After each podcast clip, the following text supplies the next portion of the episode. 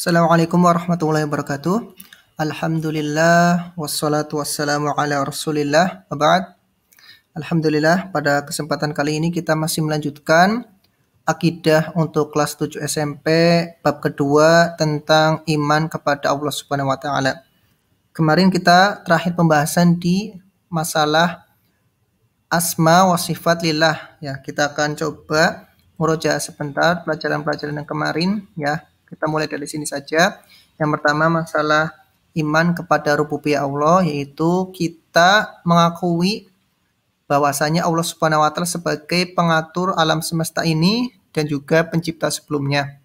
Jadi ketika Allah Subhanahu wa taala menciptakan matahari itu Allah Subhanahu wa taala menciptakannya sendirian tanpa bantuan siapa pun walaupun matahari dan alam semesta ini semuanya besar. Dan kita tidak boleh meyakini bahwasanya alam semesta yang besar ini Allah ciptakan dengan bantuan oleh seseorang atau siapa pun. Pula iman kepada uluhiyah Allah, yaitu uluhi, masalah peribadahan.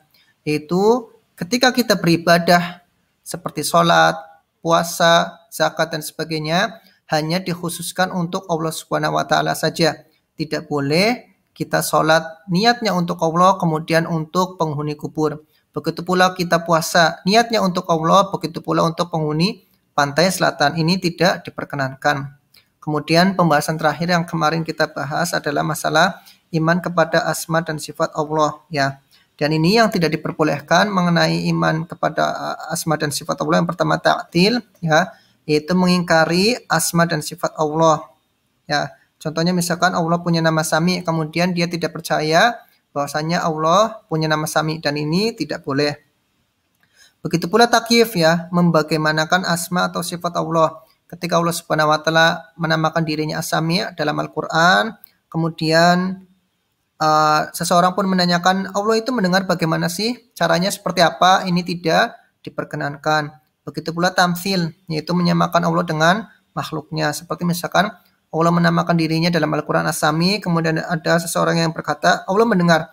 Aku juga mendengar, berarti aku sama dengan Allah dong. Nah, ini tidak diperkenankan pula. Kemudian yang keempat, yaitu tahrif, mengganti dari makna yang sebenarnya. Ketika Allah Subhanahu wa taala menamakan dirinya Asami dalam Al-Qur'an, kemudian seseorang mengganti Asami dengan memberi dan ini pun tidak diperkenankan. Kalau bingung masalah pembahasan ini ya taktil, takyif, tamsil dan tahrif silakan bisa melihat di video uh, akidah ini bab kedua iman kepada Allah di bagian pertama. Ya, kita akan masuk ke pembahasan selanjutnya yaitu pada subbab yang kelima tentang buah iman kepada Allah. Jadi subbab ini uh, dimaksudkan ketika seseorang sudah mempelajari iman kepada Allah, apa sih dampaknya yang bisa dia dapatkan dalam kehidupan sehari-hari. Nah, seperti itu ya. Yang pertama, bagi seorang muslim ketika dia itu sudah beriman kepada Allah Subhanahu wa taala mempelajarinya, dampaknya yang pertama bahasanya apa? Menambah keimanan kita sebagai seorang muslim ya. Kita akan baca uh, penjelasannya.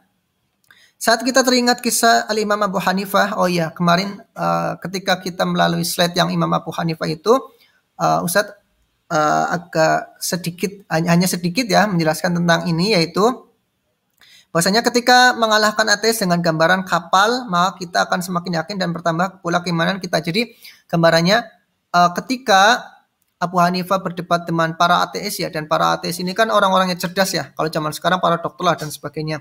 Itu Al Imam Abu Hanifah memberikan gambaran ya pertanyaan kepada uh, memberikan gambaran ya kepada orang-orang ateis bahwasanya Abu Hanifah berkata kepada mereka Tadi tuh saya melihat ada sebuah pohon jatuh ya. Kemudian setelah pohon itu tumbang, pohon itu memotong-motong dirinya sendiri sehingga menjadi papan-papan ya yang kepeng.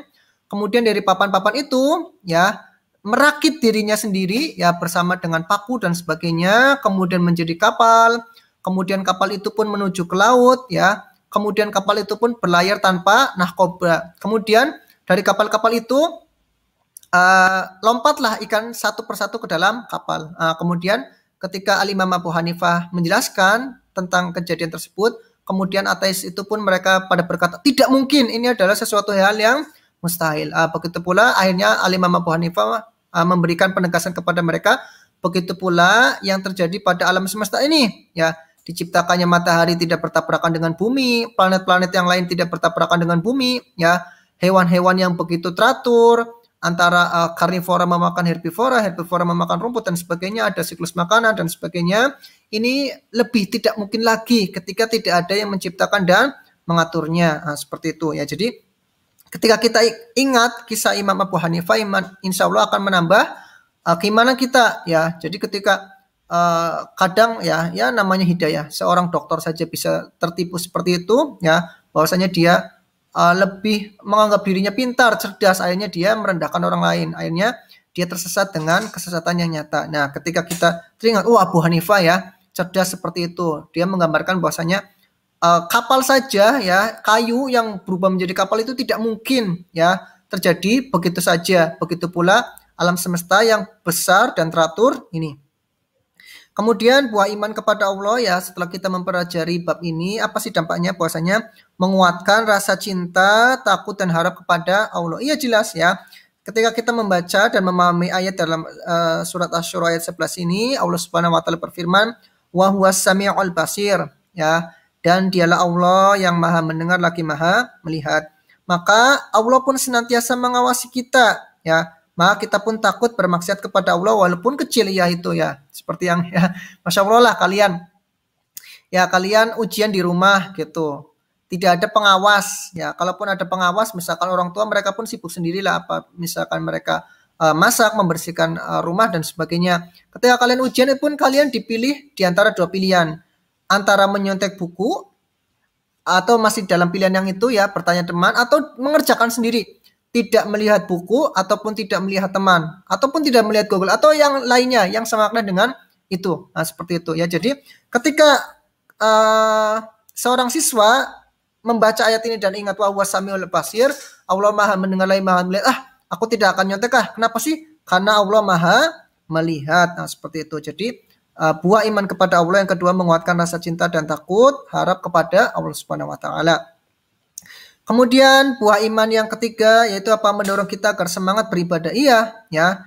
Dalam uh, kita uh, baca penjelasannya dalam surah Al-Anbiya ayat 25, Allah Subhanahu wa taala memerintahkan semua nabi, ya, mulai dari Nabi Adam, Idris, Nuh, Soleh sampai Nabi Muhammad SAW agar menyembah dan beribadah kepada Allah saja, ya. Dan ingat Nabi adalah manusia yang uh, paling tinggi derajatnya di antara manusia yang lain itu yang nabi ya itu sudah terjamin surganya. Iya, jadi Nabi Adam sudah terjamin surganya, Nuhud, Soleh, dan sebagainya sampai Nabi Isa dan Nabi Muhammad itu sudah terjamin surganya. Maka apalah kita, ya. Jadi kita akan lebih semangat lagi beribadah seperti itu, ya. Jadi Allah Subhanahu wa taala memerintahkan para nabi untuk sungguh-sungguh beribadah. Apalah kita yang seorang uh, hamba biasa. Kita uh, masih teringatlah seperti kisahnya ketika Aisyah radhiyallahu anha uh, melihat kaki Nabi Shallallahu Alaihi Wasallam yang bengkak karena beliau sholat malam berjam-jam ya dan bukan hanya semalam saja berhari-hari beliau sholat malam. Kemudian uh, Nabi Shallallahu Alaihi Wasallam pun menjawab dengan uh, bangganya puasanya uh, tidakkah aku boleh menjadi hamba yang bersyukur? Afalat aku akunu abdan syakur. Tidak bolehkah saya menjadi hamba yang bersyukur? Nah, itu ya Nabi Shallallahu Alaihi Wasallam saja sholat malam berjam-jam berhari-hari bermalam-malam sampai kakinya bengkak apalagi kita. Nah, setelah kita belajar tentang iman kepada Allah, kita pun akan semakin semangat untuk beribadah. Begitu pula misalkan iman kepada Allah, Allah menciptakan surga dan neraka. Ya, surga itu penuh kenikmatan kekal abadi, sedangkan neraka itu penuh kesengsaraan abadi. Dan itu pun yang mendorong kita agar lebih semangat lagi beribadah. Kemudian buah iman kepada Allah yang keempat apa yaitu jiwa dan hati kita akan tentram dan tenang jelas ya. Kita akan baca penjelasannya. Dengan meyakini bahwa Allah Maha Pemberi rizki ya ini bab di uh, masalah pembahasan bab rububiyah Allah bahwasanya Allah Subhanahu wa taala adalah pencipta alam semesta ini ya. Tidak ada uh, pembantunya ketika menciptakan alam semesta ini dan bukan pula Allah Subhanahu wa taala sekedar menciptakan saja kemudian membiarkan alam semesta ini berjalan sendiri. Tidak.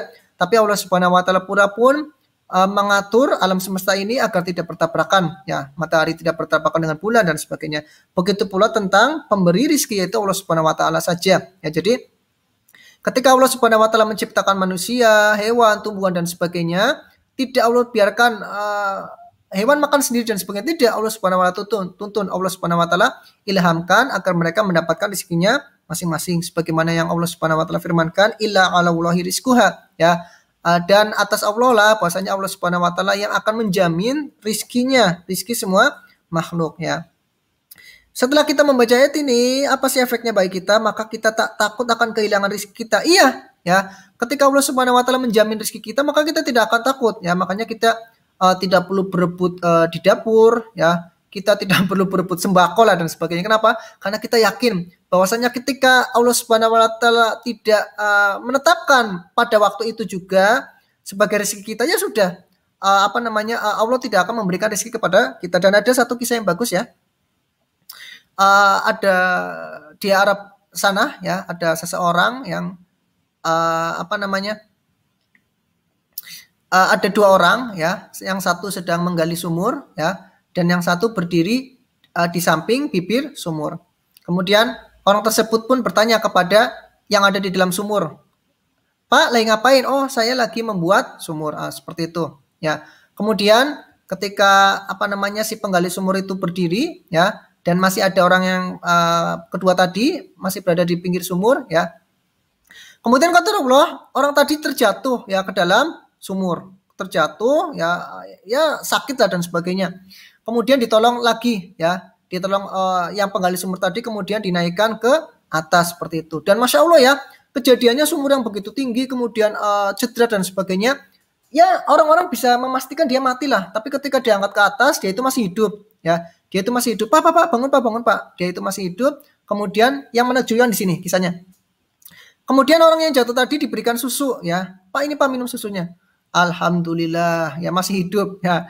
Berarti rizki dia, ya susu itu rizkinya dia, walaupun harus nyemplung dulu ke sumur, nah, seperti itu. Nah, Allah ketika dia sudah minum susu dan merasa sudah puas dengan minum susu tersebut, Allah orang tersebut itu pun jatuh kembali ke dalam sumur. Dan ketika diangkat ya innalillah orang tersebut pun meninggal. Ya kita jadi bisa ambil kesimpulan dari kisah ini ya kisah seseorang yang terjatuh ke sumur kemudian naik kemudian minum susu kemudian terjatuh lagi dan mati ya bahwasanya rizki seseorang itu tidak akan tertukar dengan hamba yang lain. Makanya kita sebagai hamba memang wajib ya untuk menjemput rizki bekerja ya apakah dia seorang polisi, tentara, dokter, ya, arsitek dan sebagainya, ada bekerja harus keluar rumah pedagang dan sebagainya. Tidak boleh kita hanya di dalam rumah saja kecuali misalkan kita uh, jual beli online dan sebagainya atau misalkan desainer yang kerja dari rumah tidak masalah yang jelas dia dalam ranah pekerja ya untuk menjemput rizki Allah. Adapun misalkan uh, dia sudah waktunya pulang silakan pulang ya dan catatan pula tidak boleh korupsi ya. Jadi misalkan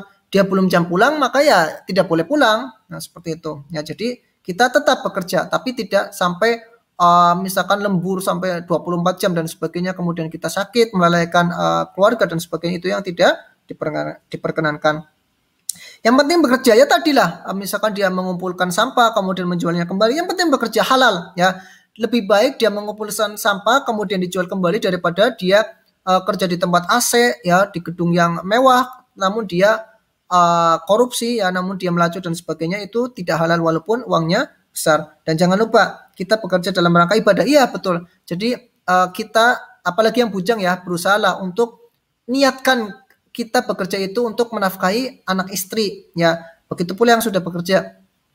Ketika bekerja itu harus niat karena Allah. Jadi uh, ketika keluar rumah Bismillah tawakal tuh Allah puasanya saya ini bekerja karena Allah loh ya untuk memberi uh, apa namanya makan anak istri dan mencari ridho Allah. Iya, jadi kita bekerja untuk mencari ridho Allah Subhanahu wa taala. Jadi bekerja bukan hanya sekedar mengumpulkan uang saja tidak. Jadi niatnya karena Allah sebagai tanggung jawab suami ya untuk uh, mencari rezeki, memberikan uh, makan, pakaian kepada keluarga kita itu. Jadi uh, pelajaran bagi kita semualah bahwasanya ketika kita bekerja ya mencari rezeki Ingat bahwasanya niat kita karena Allah makanya jangan sekali kita uh, korupsi korupsi uang, korupsi waktu dan sebagainya. Kenapa sih?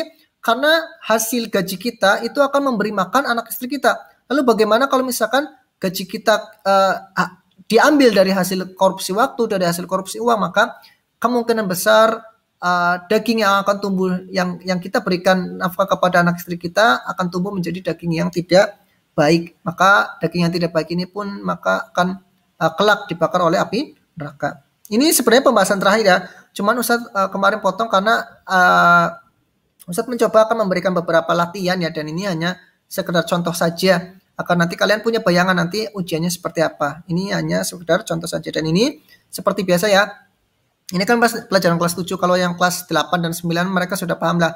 Kalau Ustadz mengajar itu diberikan uh, mufrodat. Kenapa sih? Karena uh, walaupun memang kita belajar dengan bahasa Indonesia ya, tapi minimal ada beberapa mufrodat yang bisa kita hafalkan ya. Dan Ustadz sengaja uh, cari beberapa kata yang uh, kalian benar-benar asing mendengarnya. Ya misalkan nuhi kami wahyukan.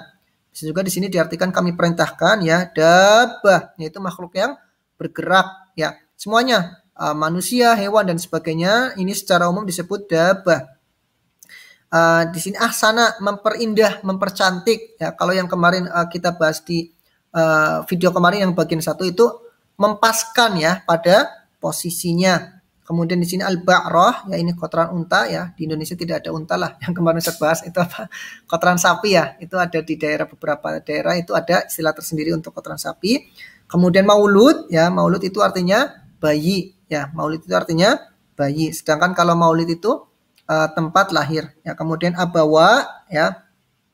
Abawa ini orang tua ya kemarin Ustaz bahas dan ini mungkin uh, kita flashback lah. Jadi Kenapa sih disebut abawa dua ayah ya? Kok kita lahir dari dua ayah tidak ya? Jadi kenapa disebut abawa itu? Karena salah satunya kuat. Ayah sama ibu kuat mana? Ayah kan, makanya disebut abawa dua ayah. Nah ini seperti itu dalam bahasa Arab ada beberapa kata yang seperti itu ya. ya silakan nanti uh, merujuk lagi di uh, pembahasan bagian pertama. Nah di sini saya berikan tadribat ya, contoh latihan, contoh evaluasi. Ini hanya sekedar contoh ya, tidak berarti nanti kalian hafalkan kemudian itu yang pasti keluar dalam ujian kalian tidak. Saya hanya memberikan contoh biar kalian punya gambaran oh nanti ujiannya seperti ini. Ya, kita akan coba. Nah, ini. Iman kepada Allah secara istilah ya, membenarkan dengan sungguh-sungguh akan titik-titik. Hmm, apa ya? Bahwa dialah ya titik-titik segala sesuatu titik-titik seluruh alam dan titik-titik ini ya. Ini di slide halaman berapa? Nanti coba kalian cari sendiri. Dan ingat, satu ulangi lagi ya bahwasanya ini hanya sekedar contoh. Ya tidak harus nanti pasti ujiannya seperti ini. Tidak ini hanya biar kalian punya gambaran. Kemudian dalil-dalil bukti fitrah ya. Kullu titik-titik. Yuladu ala titik-titik.